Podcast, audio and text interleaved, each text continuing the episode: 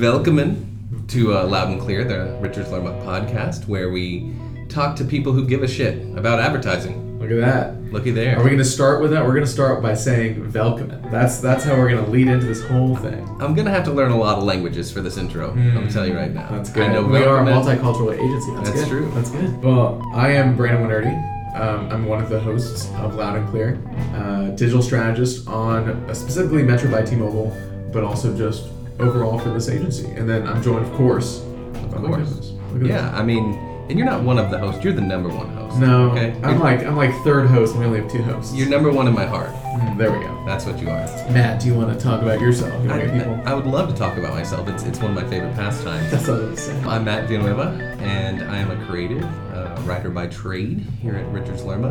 And, you know, we started this podcast to talk to some people about advertising, and I'm excited to get this going. Yeah.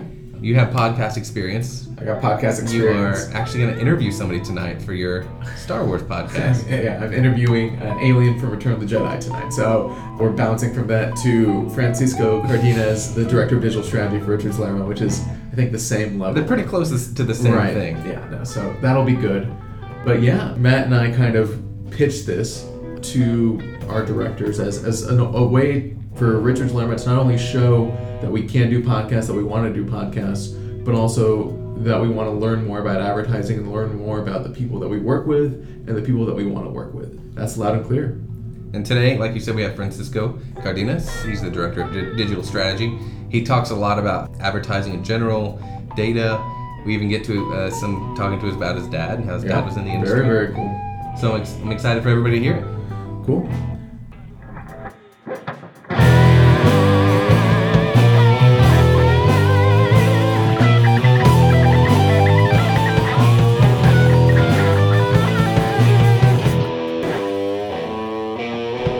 Francisco Cardenas, the man of many names, the man of many talents. We know him as Pancho, we know him as Cheeto. Uh, he's the man here at RL, also known as digital strategist, the director of digital strategy here at RL. And I'm so glad you decided to sit down with us today. Thank you so much. Thank you for the invitation. I am honored. Right. But this is, we should clarify, and for the listeners, this was an, an ambush of sorts. Mm-hmm. It was absolutely an Right. ambush. Yes. He thought we were just meeting about the podcast, but surprise, this is the first episode of the Surprise. podcast. Which is great. That, that means you guys are moving fast. That's right. Fast That's what and we do. furious. We offered him the questions, then we quickly pulled that back and we said, "No, no, no, no, no. You know, you know this stuff. You're very familiar with this."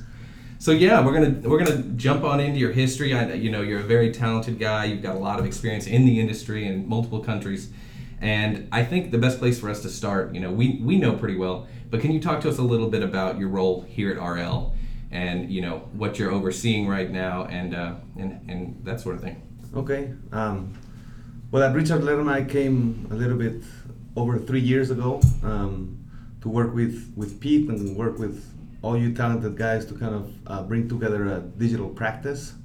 Um, we were lucky enough that uh, Pete Lerma had the vision to um, have already jumped into the space with with um, a, full-blown um, social media practice, uh, putting together a war room and kind of going out there on the street and selling the idea of the potential that digital can have.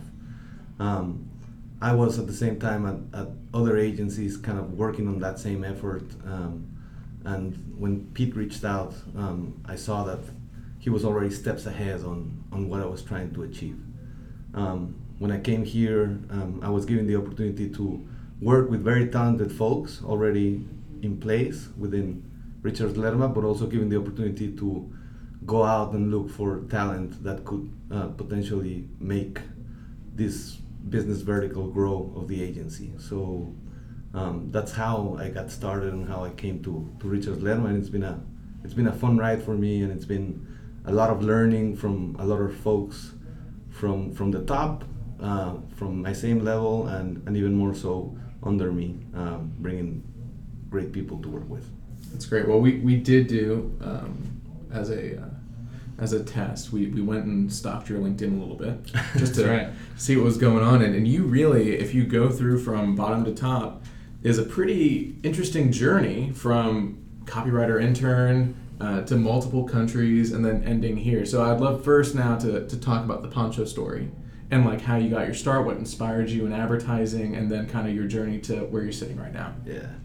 Um, well, um, as you guys know, like I, I, I grew up in Mexico City, and really I was um, always surrounded by the magic of advertising or communication in general. Um, my father worked in advertising, so everything he talked about coming home was uh, campaigns, the excitement of what creative can do for brands, and and and at that time starting to talk about uh, brand planning and how you know looking for insights uh, was something that could really turn a brand around and make people think of, of products. Um, at the same time, my grandfather was um, working, um, or what he did was work for RCA Victor, which was re- recording studio. So I was kind of always involved in in communication, production, anything that had to do with um, creating content, and then obviously with my dad more focused on brands. Um, so while I was in school, uh, one of my first gigs was working at a radio station, um, and it was a lot of fun. I learned a lot. I used to edit on tape, you know, kind of like when you used to kind of find find the, the editing point and you would cut it with a knife and then uh, or mark it, cut it with a knife, and then just build the programs. And my role there was to build the weekend shows. Um, things have changed a lot. Like uh, not as not as good of an editor anymore. Uh, probably should um, find the time to to play with that. And then eventually I ended up. I started at J. Walter Thompson as a recruit from college as a copywriter, uh, and then I had the opportunity to. To, I got an opportunity to come to the University of Texas, and that's when, when I got into the creative program and eventually graduated and moved on to, to I did a, uh, an intern, a couple of internships here in the U.S. and then went to Chicago to Leo Burnett, worked there uh, as a creative, and then came back and worked for Omnicom for a couple of years. Um, and then as I saw the industry evolve, um, I saw that content, not, not necessarily the, the traditional advertising formats were the ones that were succeeding, but that content in general, in any of its forms, was was was grabbing a lot of attention and, and a lot of consumption from fr- from the market or for, from consumers. So I ended up going to um, I loved soccer and sports, and I ended up um, uh, jumping into an MBA program in Madrid, uh, mm-hmm. Spain, uh, where I kind of learned how sports were managed. You know, it's ever everlasting content, mm-hmm. right? Mm-hmm.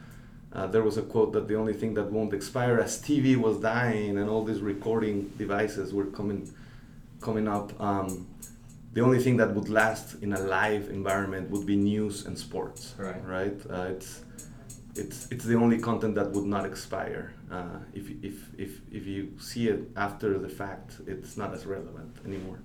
Um, and that's what got me into digital um, because being in Spain, I was pulled into a um, a company who was the the commercial director of the Real Madrid at the time, and we ended up building um, experiences for consumers that turned out to be mostly digital uh, because of where the where the market mm-hmm. was going and the opportunity. There was the crisis of 2008, remember, mm-hmm. and it was just very expensive to produce high high value right, spots right. and stuff like that. It was just easier to go in and do uh, mm-hmm. digital uh, experiences. Yeah. That digital is really interesting to me because I think I, it, it takes me back to the story where you said your dad was in the business, right? Yes. And can you imagine him trying to do digital and, and, and, grasping that? And that would be kind of one question I would love for you to talk about, you know, maybe his perspective, but also as a bigger separate conversation.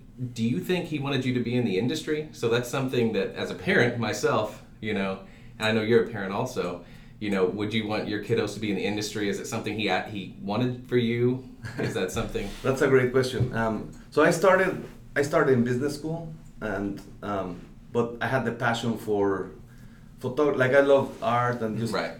Maybe I was not the most talented when it came to art, but I could recognize it, and I I love to be surrounded by them.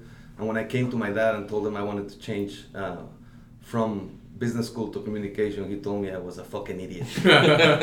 so there's so that, I don't know that for iTunes. This is great. I don't know that summarizes his feeling around yeah. it. Um, but he saw that the industry was changing. He saw right. that uh, before.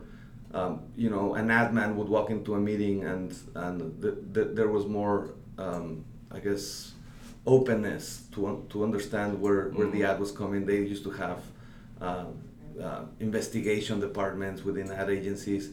and honestly, when when when the ad industry started moving to to re- to returning profits and these holding companies and everything, um, it became more of a results oriented than for the love of the craft and and, and the line and the Mhm. and, And he saw that decay kind of happening. I think he saw it, and that's why he. That, He was that's why like- his reaction. He said, "Pump the brakes a little bit. Right. Maybe stay in business." Yeah. yeah. And then you know, as any young guy would do, like I didn't listen, and That's right. and here I am. And here you yeah, are. And here you enjoying are. it, but uh, but you know, being part of that change and and and working with a lot of you guys to try to evolve within the industry. Definitely. I, you were talking a little bit about your experience both in Spain and Mexico and now in America. What is kind of the differences you've seen marketing to, to people around the world, right? Is there a certain way that people react to marketing or is it kind of a, a general sense of the term? I think there's universal insights Mhm. uh, that move people. Um, that doesn't change a lot. Um, when it comes, you know, it depends what part of the field you're in. But if, if you talk about copywriting, obviously you need to communicate a little bit different Mhm. um, insights or what's happening within the culture. As years pass, you know, culture becomes more and more universal. If there's a brand succeeding uh, in in Portland, uh, Mhm. more than likely, if they're good enough, they're gonna be successful Right. in Mexico. The, world's getting smaller and smaller, right? Like, Mhm. Right. Um, what I, I think something that came to my mind, or as, as, as part of my experience, was that being in Mexico during the 2008 crisis, I saw Mexico market moving faster into digital into the digital space, hmm. and it was because of a, a lack of money, right? Um, Mhm. I, I would see my colleagues, especially in the Hispanic market, I'm referring, my colleagues here in the US being slower to move towards digital because they had more money. So they Mhm. were still doing those Right, big buys right. in Univision and on big TV networks while we had to kind of reinvent ourselves and say, how do we push the message Yeah. out? You're And- maximizing the budget you had at the Right. time. Yeah. right. So um, those are kind of differences that I see. Uh, um, obviously, culturally, the way we communicate has Right. some differences. Do you think that uh, also affects your like industry experience? Like when you were at those agencies, did you could you tell a big difference? You know, being in the U.S. versus your Spain versus your Mexico time, like just in the like in the agency even. Yeah.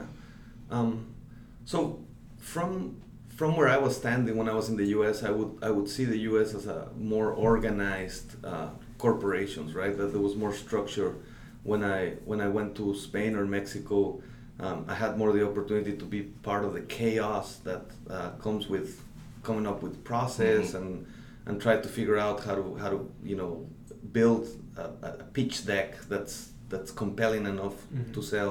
That's something that in the U.S. they I think these guys are the kings. Uh, and actually, at some point, I Mm. repented to going to Europe to to work uh, or to learn sports marketing when the kings uh, of marketing and and sports marketing are are here in, in the U.S. Yeah. Uh, Do you, uh, do you think that um, you know we talked a little bit earlier about you making the jump? You know, you moved up from copyright all the way to ECD, and then you jumped over to str- the strategy, the strategy, strategy side. There we go. yeah. There you go. You guys know what I'm saying. I'm here with my two strategy guys, so they know what I'm saying. Um, can you talk about you know how and why you moved over? I think that's an interesting jump. You know, as a copywriter myself, to see that progression for you and just hearing about why you made that decision. Yeah, um, I was kind of always forced to move into a position. Um, um, when I started as the role or the title executive creative director is really because uh, when I opened a shop in Mexico that was primarily focused on creative and planning, and I partnered up with a with a friend of mine, Raúl Aguilar. Um, um, he had a, a digital, full digital shop, so very development focused, uh, building stuff. And when we partnered, uh, there was nobody to take the role of creative director, and that's kind of where I fell. Uh, and that also allowed me to work with the tech guys and learned a lot about strategy. Um, and then coming back to the US, um, the guy that gave me the opportunity kind of pushed me to move into the digital strategy field was Aldo Quevedo, who's Mhm. also We know a him. principal Pretty here at, at Richard Lerma, but at the time he was at Dieste, Mhm. and and they needed somebody who understood uh, digital, uh, but also understood how to connect, you know, creative minds Right. and, and, and, and how to build interfaces within the digital space. So Mhm. I was always forced to move into those positions, Yeah. and you always feel um, um, that insecurity of you know, or insecurity that leads you to be curious and be always learning. Like by no means I always have Yeah. all the answers, or I sell myself as No. uh, like the guru of the. You know. No, I think there's definitely an overlap there, right, between the creative and the strategy side, and, and I, I think it's a, a, nice smooth move for you to make. Yeah. Uh, well, you mentioned Dieste, and that was like 2012 that you initially started really focusing on just digital. I would be curious now, as, as a strategist, to see what you think the trend has been for digital from like 2012 to where we are right now in 2019. Mhm. What have you kind of seen that growth? Because that's been a very volatile time in social and in digital and display. Everything has changed drastically. Yeah. I don't know what year. So really, I started in digital since 2008, Mhm. um, um, like fully uh, in, in, in, a, in a digital role um, uh, as creative director, but you know, um, in a way that the director of technology at the time reported for some reason to me, and and again, I was very open to say, hey, you do your thing, let's work together to, to build something, and it has evolved tremendously. Um, when I first started at, at what was called Lead to Action, and now part of Nurun, which is part of Publicis. Um, we did not have a social media department. That's an opportunity that we saw, and we, we say, hey, we, we should get a couple of folks and, and put them together. And some of my friends would come into the office and and uh, you know kind of make fun of me because it looked pretty much like a telemarketing Mhm. office. Um, but we were trying to push to say, no, these are creative guys, and they're trying to build stories and conversations within the space. Um, you know, it's changed tremendously. Like Right. you guys, I mean, you guys are digital, and, and just from building, uh, you know, the tabs, uh, experiences in Facebook, uh, trying to figure out Twitter, uh, the launch of Instagram, uh, all those things, and you know, trying to jump into them and, and understand them, and then uh, explain how these tools can be useful for brands within an agency structure was a challenge. That, that, I think that was my biggest challenge Mhm. in in Dieste. Um, the, the the top heads saw the potential, uh, but when it came time for execution, it was very hard for us to to educate the client and, and, and show them the potential. And, and it has evolved, right? Like now Yeah. clients ask for it basically, um, not really knowing sometimes uh, how to execute it, but they are aware of the need and and and it's easier for us in that sense. But now we're being asked for more uh, rationale, justification, numbers uh, Mhm. Right. of why we're doing things. Yeah, I guess that would be my next question about data, right? I mean, we, you've seen the rise of big data and how that is now doing more than influencing decisions, is making decisions for a lot of companies. Um, and you know, you said you started in 2008 when these things were just starting to pop up, and you're having to fight your way through to say, hey, this this Facebook thing's not really a fad. You know, this is going to be a thing. Yeah. Um, can you talk about the role of data? I guess. Yeah, that's. Um, I also have a, some strong thoughts on that. Um, I used to think, or um, getting positive arguments, I guess, with planners in agencies, because they're inter- everybody would talk about big data, right? Especially in 2012, I remember a discussion I had uh, in particular that year um, with some some of our the planners at the agency, and they were like talking about big data coming out of Simmons, for example, Mhm. or or, or so massive surveys. When my perception of big data was at the time uh, uh, Foursquare, right? Mhm. To, to me, Foursquare was was the, the power of Foursquare was not the badges or the ability to check in, but the, the data that they were gathering behind it, which eventually was not absorbed, but the behavior was absorbed by uh, the Facebooks and, and, and, and just the data behind all the Right. applications that we have available today. That to me was big data, right? Being able to put together, which ultimately it resulted, in my opinion, as the basis of what Facebook's ad offering is, right? Like the, the, the way you're Mhm. able to target and the way you're able to kind of identify certain, certain users. So I think there has been a misconception, in my opinion, about big data. Um, um, everybody spoke about it and everybody kind of like, you know, it was the speech of the moment, kind of like when we talked about 360 campaigns Oh, yeah. 10 years before that. Uh, but nobody really understood uh, the potential of, of, of all those applications that we were using seamlessly and, and they were capturing our data. Yeah. They, they, you know, the, the, the, Oh, the yeah. recent presidential campaign of the U.S. I think is a result of that. Uh, uh, Yeah, absolutely. How they use the, the Cambridge Analytica and all that stuff. Well, so now that everyone's clamping down, right, because of what you just mentioned, right, because of how it's it, it climaxed, I think, of what we didn't realize big data was doing, Right. and now there's been kind of a, a clamping down on that data, and a you know. Facebook is coming out and saying we're not going to use this anymore. You know, there's all these things now. How is that going to affect marketing? Maybe not this year, but in five years, are we going to be relying on it less? Is it going to be a different type, or what, what do you think? Yeah, I don't know. Um, I mean, I remember, and I think I talked to, to you, Brandon, at some point uh, about this, but the in the Southwest, I think it was 2015 or 2014, when the whole Snowden thing was going on. It was Mhm. really funny because you would go into one of those keynotes or one of those workshops, and they were talking about uh, the importance of privacy and how data was at risk, right? And then you would go into another room and you would hear brands saying how they're going to commercialize that data and use that data. Yeah. Um, so I don't I don't think it's gonna go away. I think it's potential. It is a, it is a, a problem. Like the the we, we, it, the approach to capturing users' data is still a, a little bit like very chill, Mm-hmm. uh, and I think we should take it more seriously.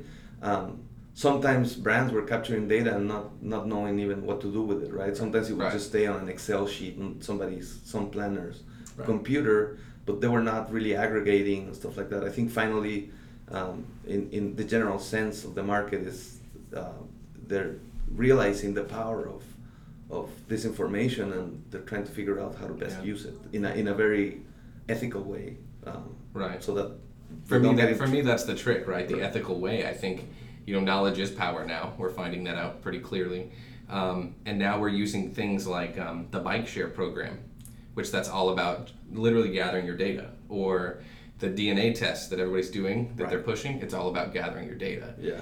You know, in the back end, that's not what they're marketing to people, but Right. that, you know, do you think that in the future, um, people are going to be more they're going to be more careful with their data. Skeptical, Like, they're going to be more skeptical. You know, we've seen this rise of millennials in quotes. I hate to use that, but like these folks who don't believe in advertising, right? Are we going to see that same swing in data where people are like, no, you cannot have my data. This is. I think is so. I think I think I think my daughter could potentially grow up to say, "Hey, why? You know, I've, I've heard it say several times. Did you just put that picture of my of me on Facebook? Mhm. You know, and Yeah. not being happy about it. She's only seven years old, but she's already starting to realize why are you using my person Yeah. to Yeah.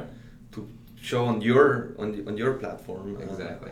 uh, but I think yeah, there's going to be skepticism, and I think there's also going to be skepticism about uh, how we use social media and, and what what kind of stuff we put up there. I think we're we're very innocent at this stage and Mhm. naive. Uh, uh, putting it out there, it's it's useful, it's great, it aggregates our stuff, it brings out great memories.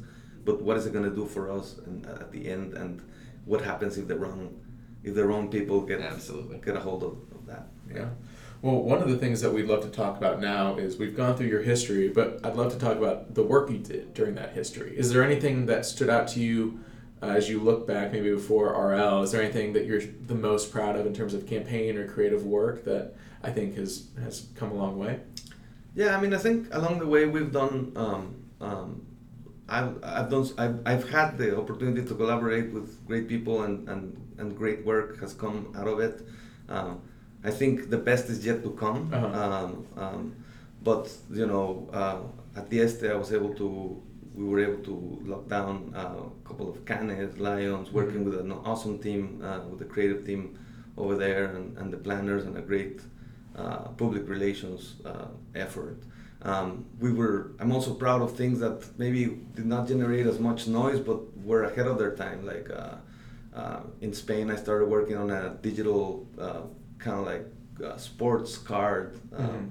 aggregator that was shareable and stuff like that. And eventually, we tried to sell that to Televisa and, and some of the big TV networks, and they would not see it. And now it's something that's very common, right? Right. Like Panini World Cup, like all those experiences of being able to share and kind of capture GIFs or digital Mhm. content is, is, is huge.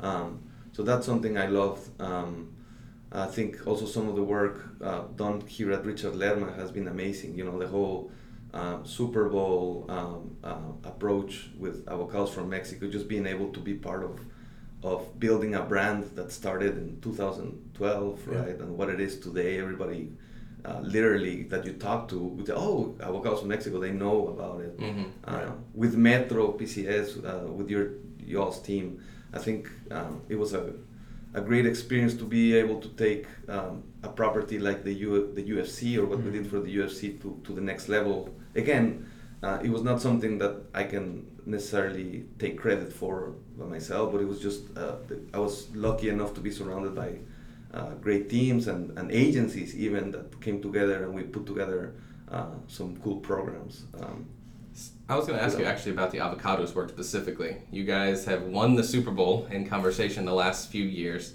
Um, I'd love to hear more about the process of, you know, um, the client's mentality and how you guys move towards this goal of being number one in conversation. Yeah, uh, I think it's a very ambitious um, uh, goal, and it's also an, uh, uh, a goal that's driven by the standards of what it means to win the Super Bowl um, today, I guess. Um, but yeah, the, the, the, more the brand was mentioned, we were trying to put basically avocados in everybody's mouth, and in our mind was kind of like have people talk about it, and and our way of doing it was kind of putting it out there in social media. We use the Super Bowl spot as an excuse to create a lot of conversation before. Uh, during and, and after the Super Bowl. Mm-hmm. And we just, what we did was kind of trying to extend the story of the Super Bowl. You always uh, normally see a spot on TV on the Super Bowl, you laugh, you don't, but you don't have, you don't have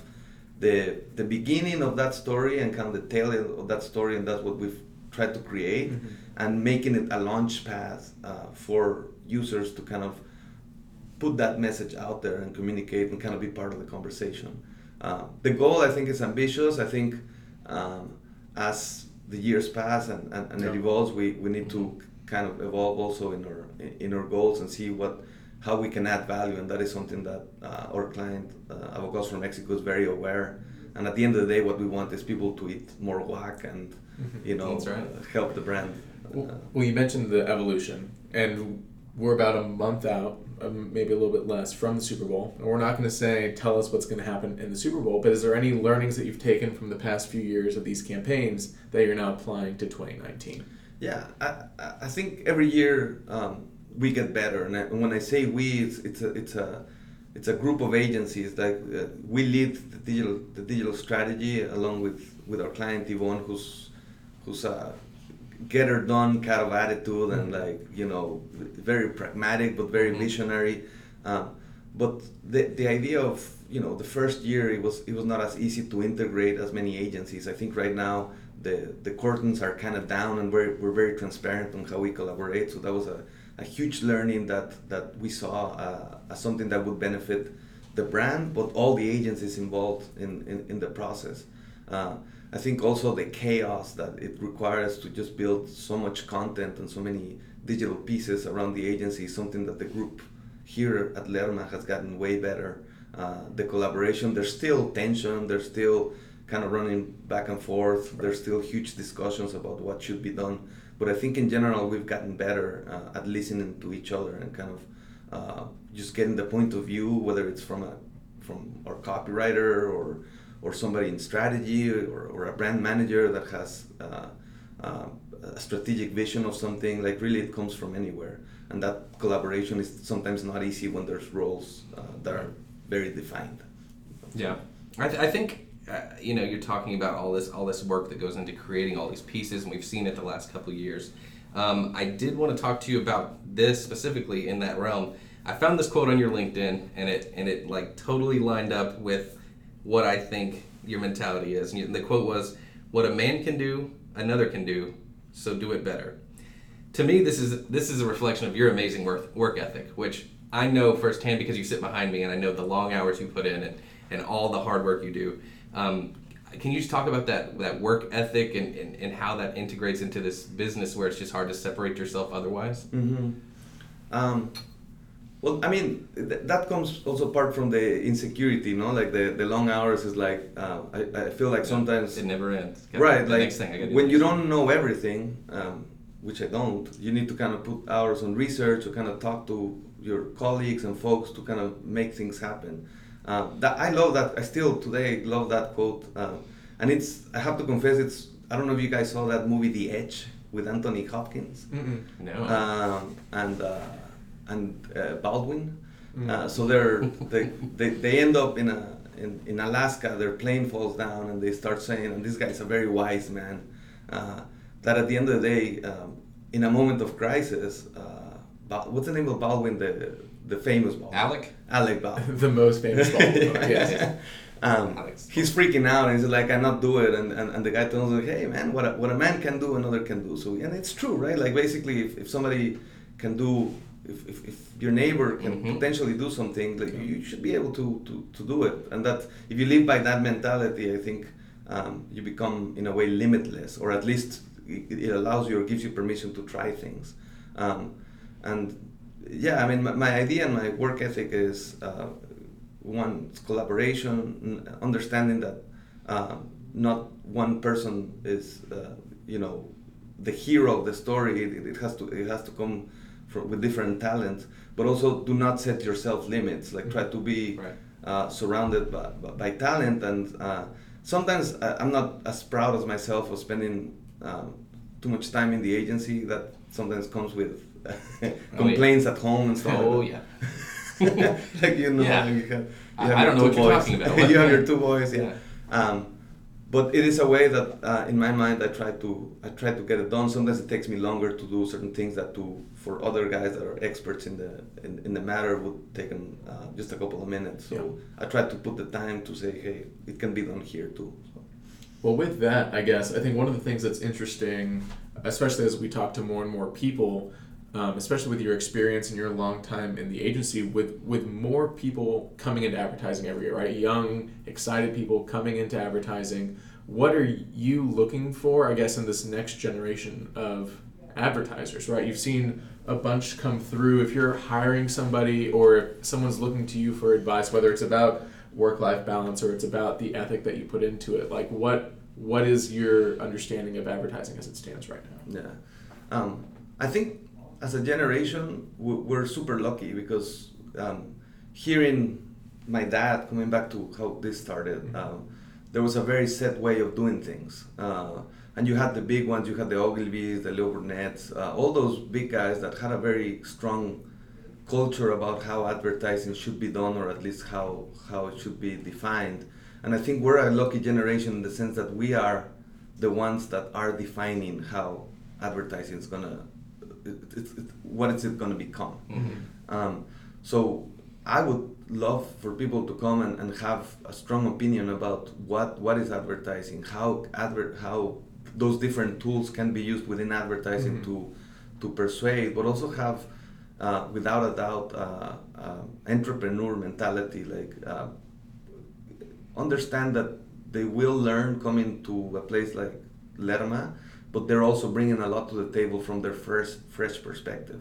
Uh, the worst thing, uh, like I, I hate hearing sometimes like, well, that's what they told me to do, right? Uh, I think Mhm, it, it should mhm. always be a discussion of, well, what do you think is the best thing to do?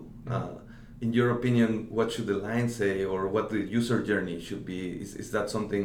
Not everybody, or not always, the, the higher ups are Mhm. as connected Mhm. uh, to to human behavior, especially when it comes to millennials and now iGen and all that, Mhm. as the new generation could be. These guys are living it day to day, and I think it's something that they bring to the table that is invaluable for the agency and for the brands they represent. Yeah, I think that that fearlessness, right, is kind of what you're talking about. There's Yeah. a piece there where, you know, trying to keep that mentality of, well, I'm brought here and I'm paid for my opinion and for my skill and for my past experience, you know, to be able to share that without saying, oh, well, somebody else told me to, to Right. do it this way. right? It would only make the team stronger, right? Absolutely. When you voice your opinion in a in a clever way, right? In a smart Right. way, in a collabor- collaborative way.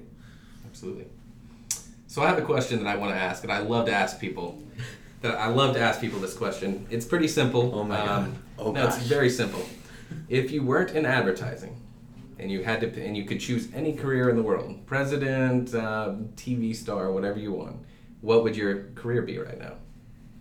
Um, I mean, it's it's gonna be very cliche, but like the the the music scene to me is, is amazing. Like the, the the feeling of of uh, standing in front of a crowd and make them making them feel something would be amazing, and that's something that I would have loved to jump into. I love music. I love singing, although I sing like shit. Uh, You know, we're a podcast, right? We can probably capture some of that. Right, we have a good audio We have audio. here. so We can, we can send it up. No, let's not. um, and I think uh, I would love to do sports. I mean, the way Yep. sports make, makes makes you feel. It's very Yeah. similar, I think, um, in the way of. Uh, it's just the mentality behind it in both in both sides. Uh, what it does for your brain and kind of like uh, um, the human body, the sentiment, the emotions, and how you connect intellect. In, sorry about that. Intellectually with your mind and body in both music and sports. I think it's something Yeah. that I would have loved to to explore more and That's that's a great insight. I never really thought of I you know music and sports to me is pretty is pretty close, but I never thought of it as both being a rock star mentality. Yeah. Right? They're both on the big stage doing what they want to do, and I think I think you're a great example of that. You're here at Richards Lerma, killing it every day out on the big stage, and we appreciate your hard work. Yeah, we appreciate you sitting down and talking to us, Yes. even though it was a slight ambush. We It's a, ambush. ple- it's a pleasure. No, this this is an awesome project. I'm very excited that you guys are leading this. Uh, I think um, I think it's gonna bring a lot of good thinking, uh, put a lot of good thinking out there that sometimes gets encapsulated within within spaces like advertising agencies, and and also give a voice to a lot of people that that want to be heard uh, and make things better. Definitely. And I'm Yes. glad we have that recorded now. That's good. We, ha- we can, we can uh, blackmail you with that later. Is Perfect. great. Is Well- there uh, is there a place people can follow you? Twitter, LinkedIn, Instagram, anything Um, like that? Well, mostly like for some reason I built my digital persona around Chito Cardenas. Hmm. uh, C H I T O Cardenas. Uh, so that's my Instagram, my Twitter. Uh, I still have to build a better blog. Uh, I was in Posterous at some time. I don't know if you remember that Whoa. blogging. I mean, you've got so much extra time. you Right, yeah, you have so much free time, So much free as time to do yeah. these uh, none of us in really. you guys do your podcast and stuff like that, so I should learn from that. Well, Pancho, Chito, Francisco, thank you so much for, for joining us. This was this was really great. Thank you. Good luck. This is gonna be awesome. I'm